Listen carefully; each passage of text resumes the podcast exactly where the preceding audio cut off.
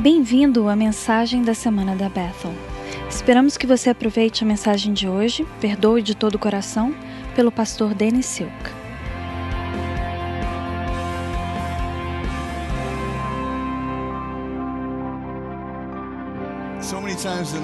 Muitas vezes em nossas vidas estamos indo a gente acha que as coisas vão acontecer de uma certa maneira inesperadamente as coisas não saem dessa maneira.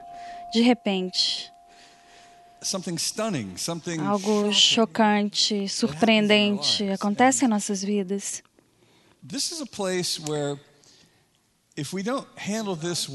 Essa é uma hora em que, se a gente não lidar com as coisas de uma boa maneira, as nossas vidas podem sair do trilho.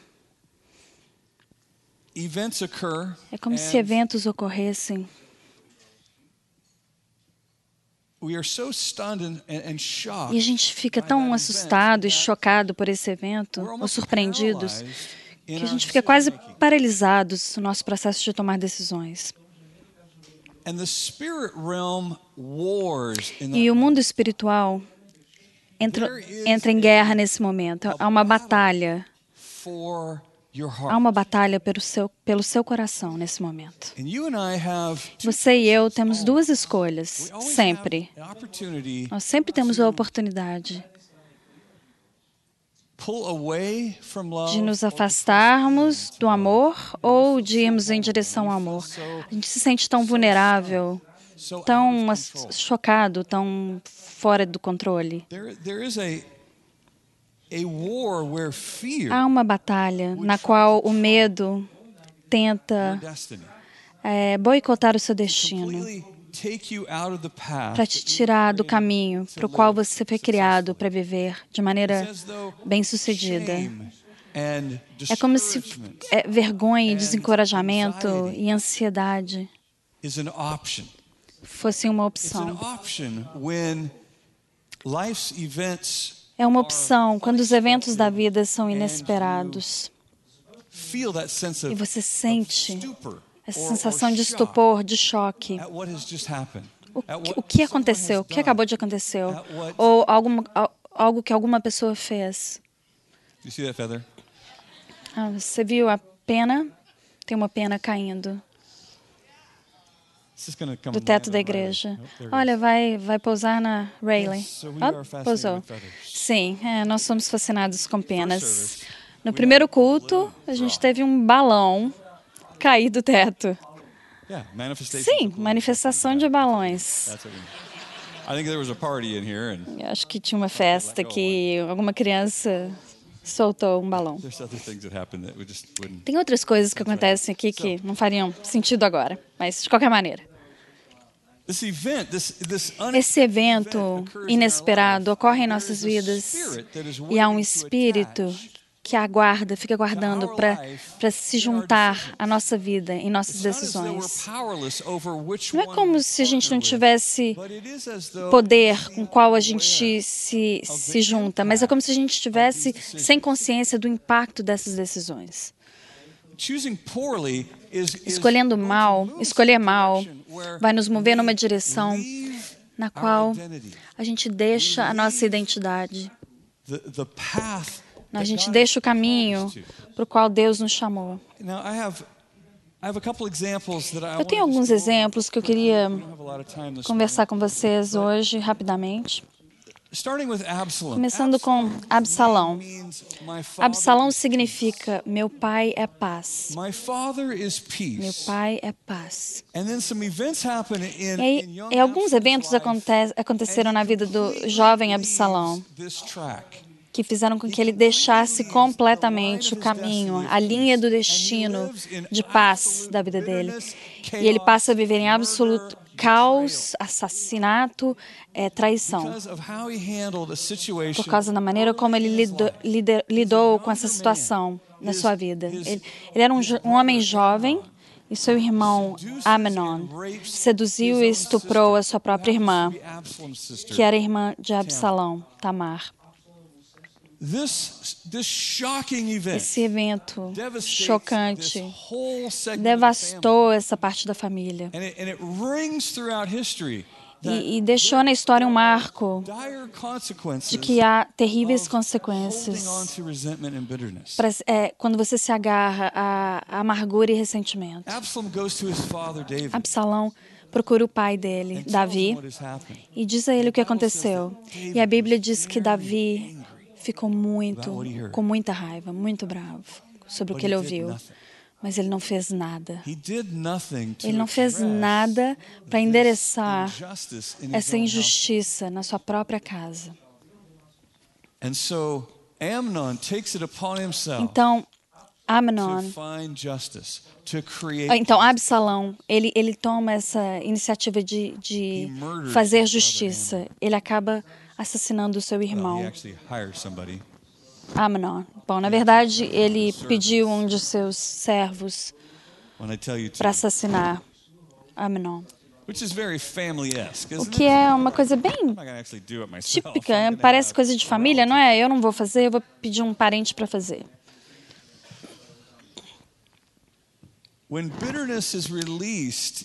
Quando a amargura é liberada na linha de uma família,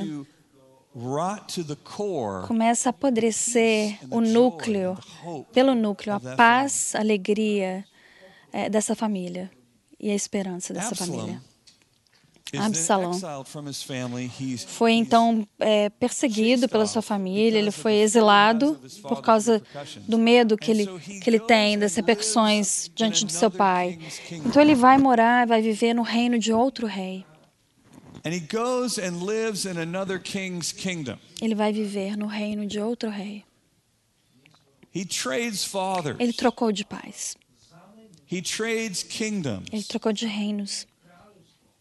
As he lives in disconnection e viveu em desconexão com o pai dele. Finalmente, Joab se envolve e começa um processo de reconciliação. E Davi, é, ele dá as boas-vindas a, a, Absalão de volta. E nessa recepção, Davi perdoa Absalão pelo assassinato de seu filho, pelo assassinato do irmão de Absalão. Absalão recebe perdão. Mas por mais de 40 anos, ele não perdoou seu pai.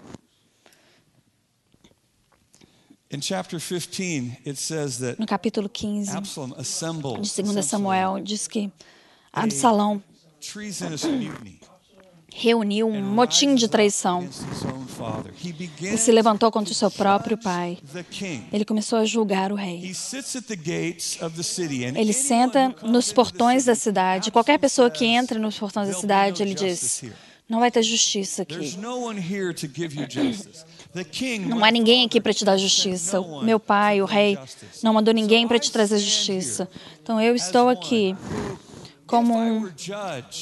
Caso eu seja um juiz, eu ouvi o seu caso e você vai ser favorecido. Absalão tem um carro, uma carroça, uma, uma, um carro, cavalos e 50 homens que o rei deu para ele. Então ele tem a aparência, ele parece um representante do reino do rei. E ele fica no portão e ele enfraquece o rei. A amargura dele está apodrecendo dentro dele sobre o julgamento, exatamente por causa do julgamento que ele está fazendo do pai dele. E é assim que eu sei que eu tenho uma, uma raiz de, de amargura dentro de mim. É quando eu dou perdão para mim mesmo de julgar alguém, de apresentar um caso para outros e tentar ganhar o coração deles para o meu caso. Se eu, se eu ouço saindo da minha boca julgamento sobre outras pessoas,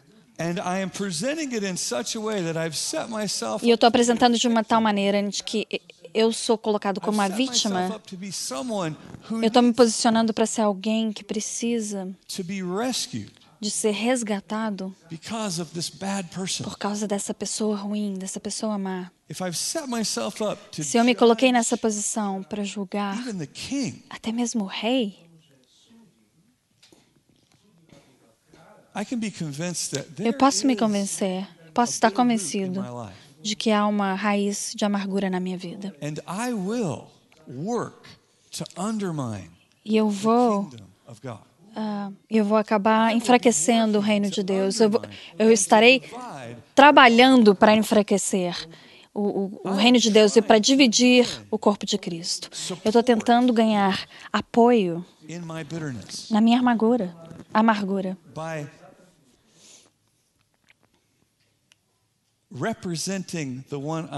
através da representação de quem eu estou ofendido do meu ponto de vista.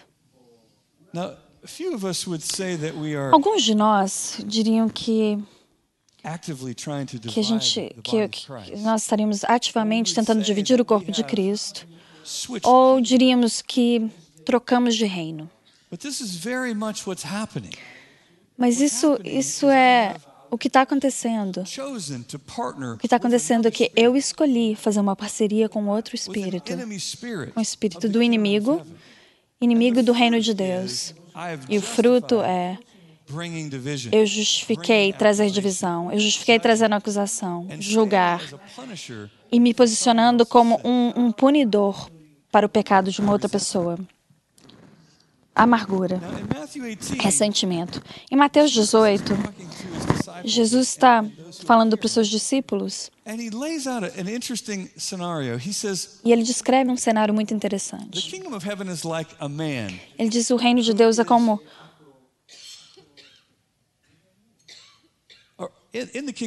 Oh, no, rei, no, reino de Deus há um homem que está preso porque ele não pode pagar a sua dívida. Ele está na prisão. Isso não faz sentido nenhum, não é mesmo? Você tem, deve tanto dinheiro, a gente vai te colocar na prisão até que você consiga pagar. Ok. Esse homem está na prisão porque ele, ele deve o equivalente a um bilhão de dólares. Ele, ele deve tem essa dívida que ele nunca vai poder repagar principalmente a partir de uma, dentro de uma, uh, uma, da prisão. E o rei ele estende misericórdia para esse homem e ele diz: você está perdoado. A sua dívida de um bilhão de dólares. Esse homem está. O quê? Eu fui liberado dessa prisão, dessa dívida? Sério? O rei diz: vá. Esse homem está todo feliz pulando, chega na cidade e ele vê esse homem que lhe deve 10 dólares. E ele caminha para esse homem e ele diz: hey, eu quero os meus 10 dólares. Me dá agora os meus 10 dólares. E ele começa a enforcar o homem. E um dos servos de Deus viu o que tá, vê o que está acontecendo, corre para o rei e diz: Rei, hey, eu estava no centro. Sabe esse o homem que você acabou de liberar? Ele está enforcando o homem por causa de 10 dólares.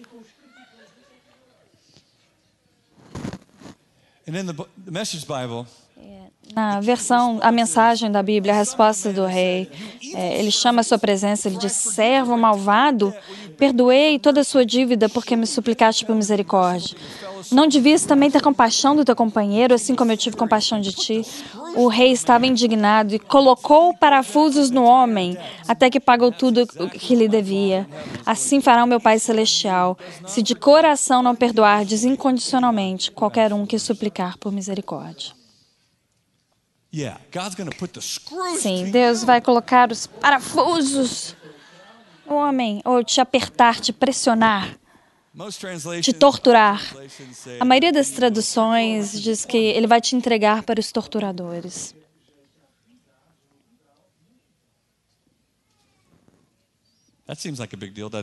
É, parece bem importante, não parece? Que Deus vai te entregar para os torturadores. Eu, para mim, eu sempre pensei no Senhor dos Anéis, sendo entregue para os, naquele lugar onde os orcs vivem. vou te, entre... vou te deixar lá, vou te largar lá. Lá. Mas pensa bem, sem levantar suas mãos, não se exponha. Quantos de vocês já andaram em falta de perdão? Não levante suas mãos. Certo, é isso mesmo. Nós já andamos em, em, falta de perdão e quem foi lançado com os orcs? É, não.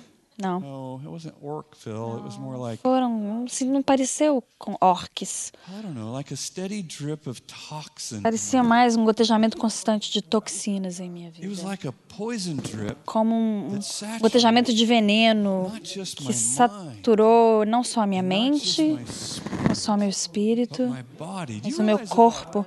Sabe que 80% das pessoas em hospitais estão lá por causa de doenças relacionadas à ansiedade? A gente precisa entender que os torturadores não são os orcs. É a sua parceria com o espírito de medo e ansiedade e punição. É como se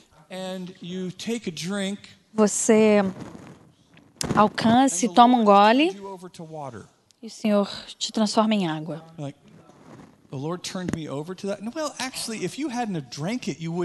Se você não tivesse bebido, você não, está, não estaria em você. Mas sabe de uma coisa? Esse julgamento, esse medo, essa punição vai ter o seu efeito pretendido em você. Seus relacionamentos, na sua saúde, nas suas finanças, em situações. É, é incrível. Eu, eu trabalho com pessoas que finalmente estão prontas para lidar com a bagagem delas. Então elas vêm para mim, sabe que 99% dos processos de cura interior começam com quem você precisa perdoar. Muito bem, quem você precisa perdoar? Ah, eu não consigo pensar em ninguém. Vamos, vamos pedir perdão ao Senhor. Oh, todo mundo, preciso perdoar todo mundo. Como que isso aconteceu? Eu não sei. Eu nem sabia. Eu preciso perdoar todo mundo que eu conheci sempre, minha vida inteira. E a gente, a gente fica nessa posição como representante do rei nos portões, enquanto a gente está apodrecendo com falta de perdão. Ou nós nos demos, nós nos demos permissão.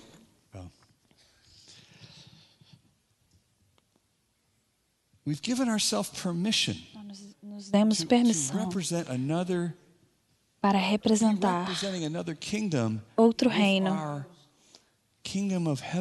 com as nossas roupas do reino dos céus. Nós temos duas escolhas. José fez uma escolha. Capítulos 42 a 45 de Gênesis. Ele tem uma situação na qual os seus irmãos é, planejaram se livrar do, do favorecido entre eles. Está vendo? O favor, o favor atiça o reino das trevas. Quando você é favorecido, se você não cultivar amor, e vai ser levado para os orcs. Quando você tem alguém que tem favor no seu meio e você não cultiva amor, você vai ser entregue para os orcs. Você pode olhar na internet se você quer saber o que, que orcs são do Senhor dos Anéis, mas é, são é a epidemia do maligno, é terrível. São nojentos e fedorentos. Muito bom que filmes não vêm com cheiro.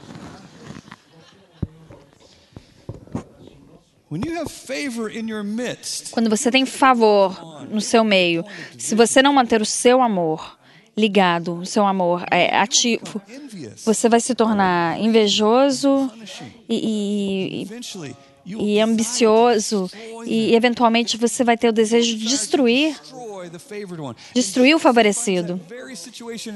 E José viveu essa situação dentro de sua própria família. Ele é o favorecido. Uh, o pai dele, Jacó, o ama, a Bíblia diz.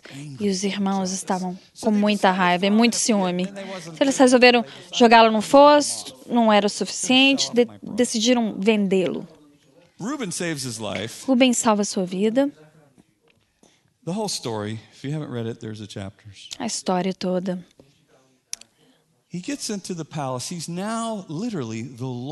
Egypt. passa, mas ele ele acaba no palácio e literalmente ele é o Senhor do Egito.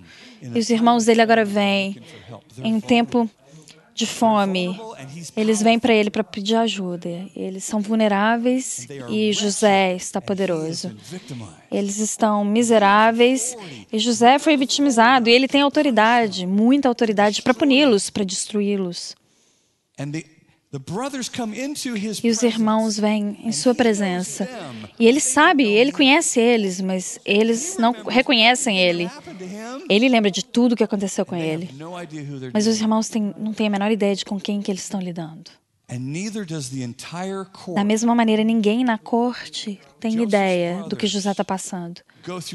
Os irmãos dele passam por esse processo no ambiente de, do José e ninguém sabe a ofensa que os irmãos fizeram contra ele.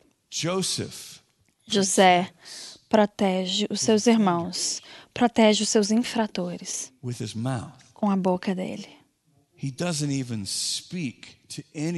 Ele não fala para ninguém. Ele vê os seus irmãos e ele está sufocando em suas lágrimas, segurando as suas lágrimas. Não é porque ele está com tanta raiva do que eles fizeram por ele, mas é porque ele está cheio de esperança para a reconciliação. Ele tem tanta esperança de que isso irá, irá, que irá dará tudo certo. Ele, ele tem que sair para um outro, um outro lugar para chorar, porque aqui está a sua família, da qual ele foi separado, ficou separada por tanto tempo. Em sabedoria, ele conduz uma reconciliação, um processo de reconciliação com seus irmãos. Eles estão na frente de José. Ele finalmente revela: Sou eu, José. Vem cá. Olha, vem cá, vem cá. Eu estou te dando as boas-vindas. Eu estou te convidando. Estou convidando essas pessoas que me ofenderam, que pecaram contra mim, que fizeram uma injustiça contra mim. Eu estou te movendo em, na minha direção. Isso é a minha metade de vocês. Vocês têm que decidir mover na minha direção, mas eu tenho que fazer esse movimento para atraí-los para a minha direção. Essas pessoas ainda não se arrependeram. Essas pessoas não se arrependeram. E José, assim, de uma maneira como Jesus diz: Vem cá. Eu sou poderoso. Eu sou poderoso para amar. Eu sou poderoso para reconciliar. Eu sou poderoso para abençoar e para estimar você.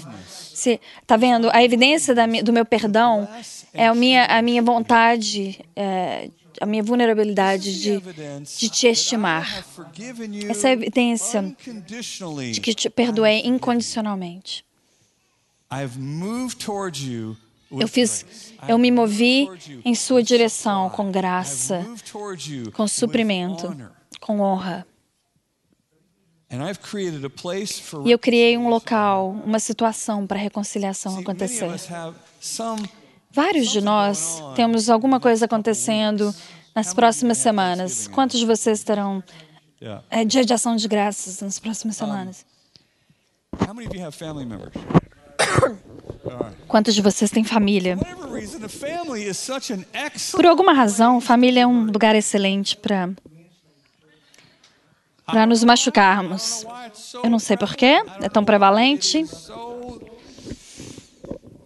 Porque é tão popular. Mas é.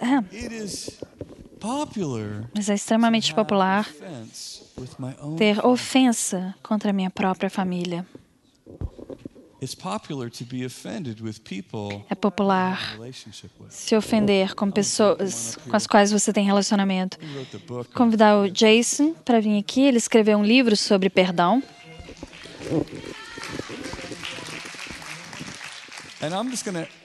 Jason Valatin.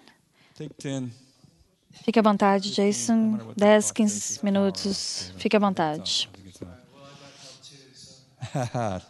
okay, never mind.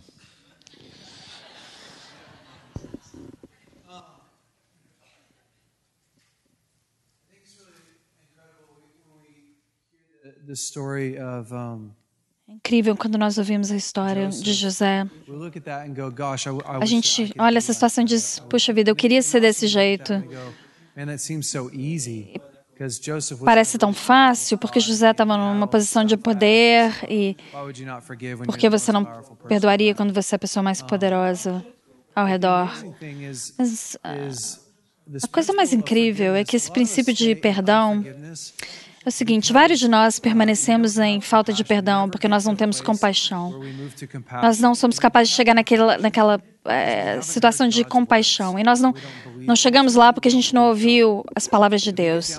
Eu, no, fin, final das contas, a gente não acredita em Deus. Porque se você acredita em Deus, independente de que algo foi roubado de você, você sabe, Deus pode restaurar todas as coisas. Literalmente. Isso está na Bíblia. E que Deus restaura todas as coisas. Isso não é uma metáfora. Isso é fisicamente, mentalmente, espiritualmente. Uh, e quando você entende de que há esperança que foi tirada de você quando uma coisa, algo horrível aconteceu com você, você foi abusado ou você machucou alguém, os seus amigos ou irmãos te jogaram no fosso e te venderam para a escravidão. O que é extraído das pessoas nessa situação é, é uma quantidade absurda de esperança. E aí você começa a esquecer dos sonhos que você tinha. José tinha sonhos que ele seria incrivelmente poderoso. Deus tinha um futuro, uma esperança para ele. O mundo tentou tirar isso dele. Para vários de nós, nós somos dados esses sonhos, chamado inocência. Na sua inocência, você tem grandes sonhos. E alguma coisa ruim acontece e a gente desiste desses sonhos. E na raiz, a gente acredita que as pessoas são mais poderosas do que Deus. E como consequência a gente perdeu tudo. Então a gente faz a coisa de crente, a gente tenta esquecer, tenta perdoar. Eu, eu, eu te perdoo, coloco na cruz. A gente faz todo aquele processo, mas a verdade é que, a menos que a gente creia da maneira como José acreditou, que ninguém pode roubar algo de mim, é, que Deus me deu, ninguém escolhe a minha vida para mim de que Deus sempre tem uma resposta para a situação que eu estou vivendo. Quando eu estava passando pela pior parte da minha vida, eu não vou entrar nos detalhes aqui, acho que a maioria de vocês sabe. Eu lembro eu estava sentado na minha cama com muita raiva, estava me sentindo roubado, violado. Eu comecei a falar com Deus e Deus disse: Não há justiça numa vida quebrada. Porque eu queria vingança pelo que tinha acontecido comigo. Eu me senti extremamente violado. E Deus disse: Não há justiça numa vida quebrada. Eu disse para ele: Ok, Deus, onde está a justiça? E ele começou uma caminhada comigo, a me mostrar. E, e, e, sabe aquela paz que transcende todo o entendimento? Isso não é para que a gente possa andar por aí eufórico quando está tudo bem e não tem nada errado. E, e, então eu comecei a trabalhar com Deus para chegar nesse local. Se a resposta não é retaliação, se não tem conforto, se não tem consolo em retaliação, também não tem consolo em guardar as coisas dentro de você, porque come a sua parte, come, te come por dentro. Então o que, que você faz? Para começar, eu ia em caminhadas dias após dia, após dias, conversando com Deus, dizendo: Deus, esse sentimento de raiva, de ansiedade, o Senhor tem que tirar isso de mim. Eu não sei como, o Senhor tem que tirar isso de mim. Se você continuar batendo na porta, ela eventualmente vai abrir. Eu continuei batendo, batendo, batendo, até que eventualmente a porta se abriu. E eu, eu acreditei. O sentimento não foi embora, mas eu acreditei que o futuro ia ser o que ele disse que ia ser, independente das circunstâncias ao meu redor. E aí eu tive que sentar com Deus e dizer: Deus, aqui estão todas as coisas com as quais eu estou com raiva. Muitas vezes a gente acha que o que a gente diz, diz para Deus na proteção da nossa casa é um comentário na nossa vida, ao invés de um comentário no momento que você está. Quantos de vocês veem na Bíblia Davi dizendo, Deus, por que, que você, o Senhor me, me, me, me abandonou? E aí, duas linhas depois, ele está dizendo, Deus, o Senhor é tão incrível. Que talvez foram duas semanas depois, a gente não sabe.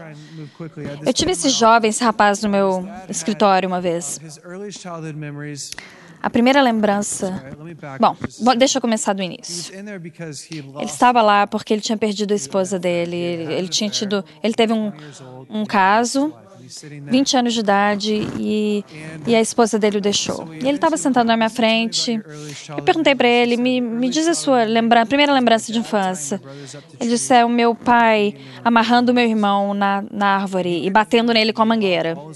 E ele não, ele não conseguia sentir nada, ele, ele, ele travou todas as emoções dele, exceto por raiva.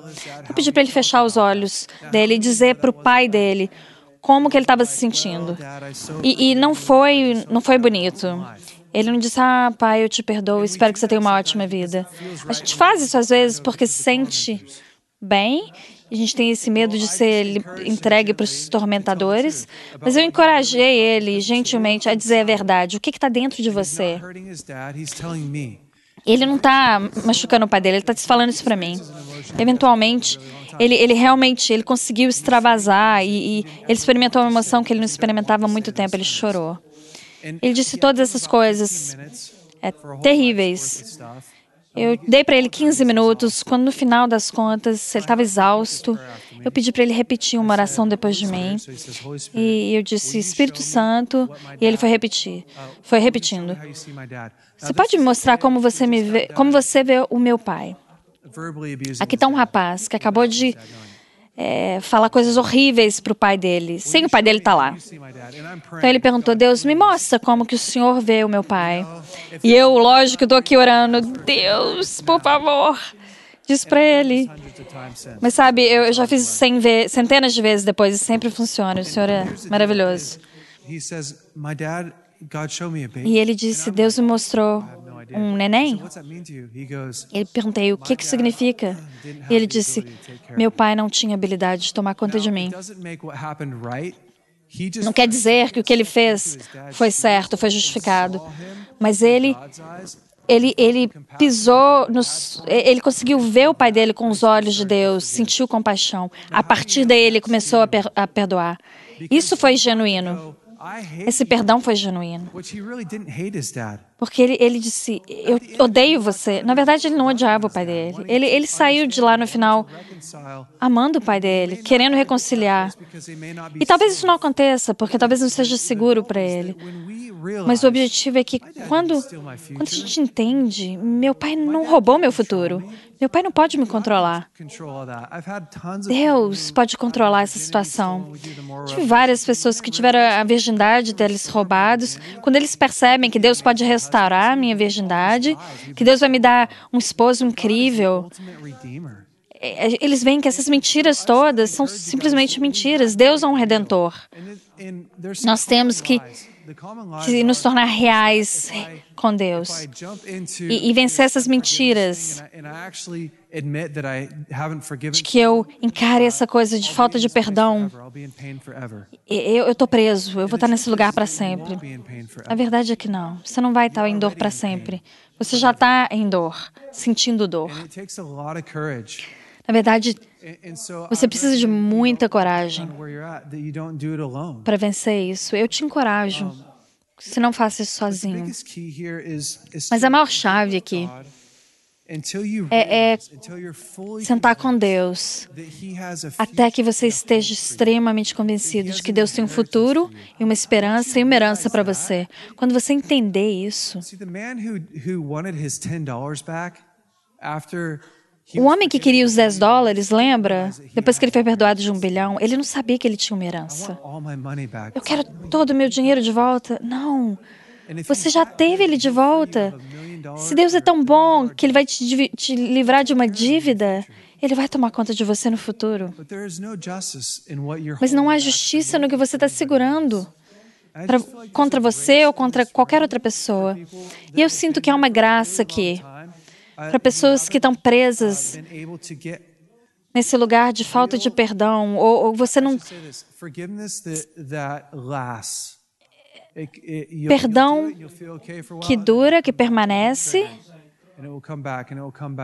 comparado com esse perdão que você perdoa, mas depois volta, perdoa e volta, é porque você não processou inteiramente ou você não, não tem essa identidade segura com Deus e você não está 100% seguro de que Ele pode usar qualquer situação para o bem. Eu quero orar. Eu creio que há uma oportunidade para virada aqui hoje. Eu te encorajo. Não precisa ser um, um expert, um especialista, mas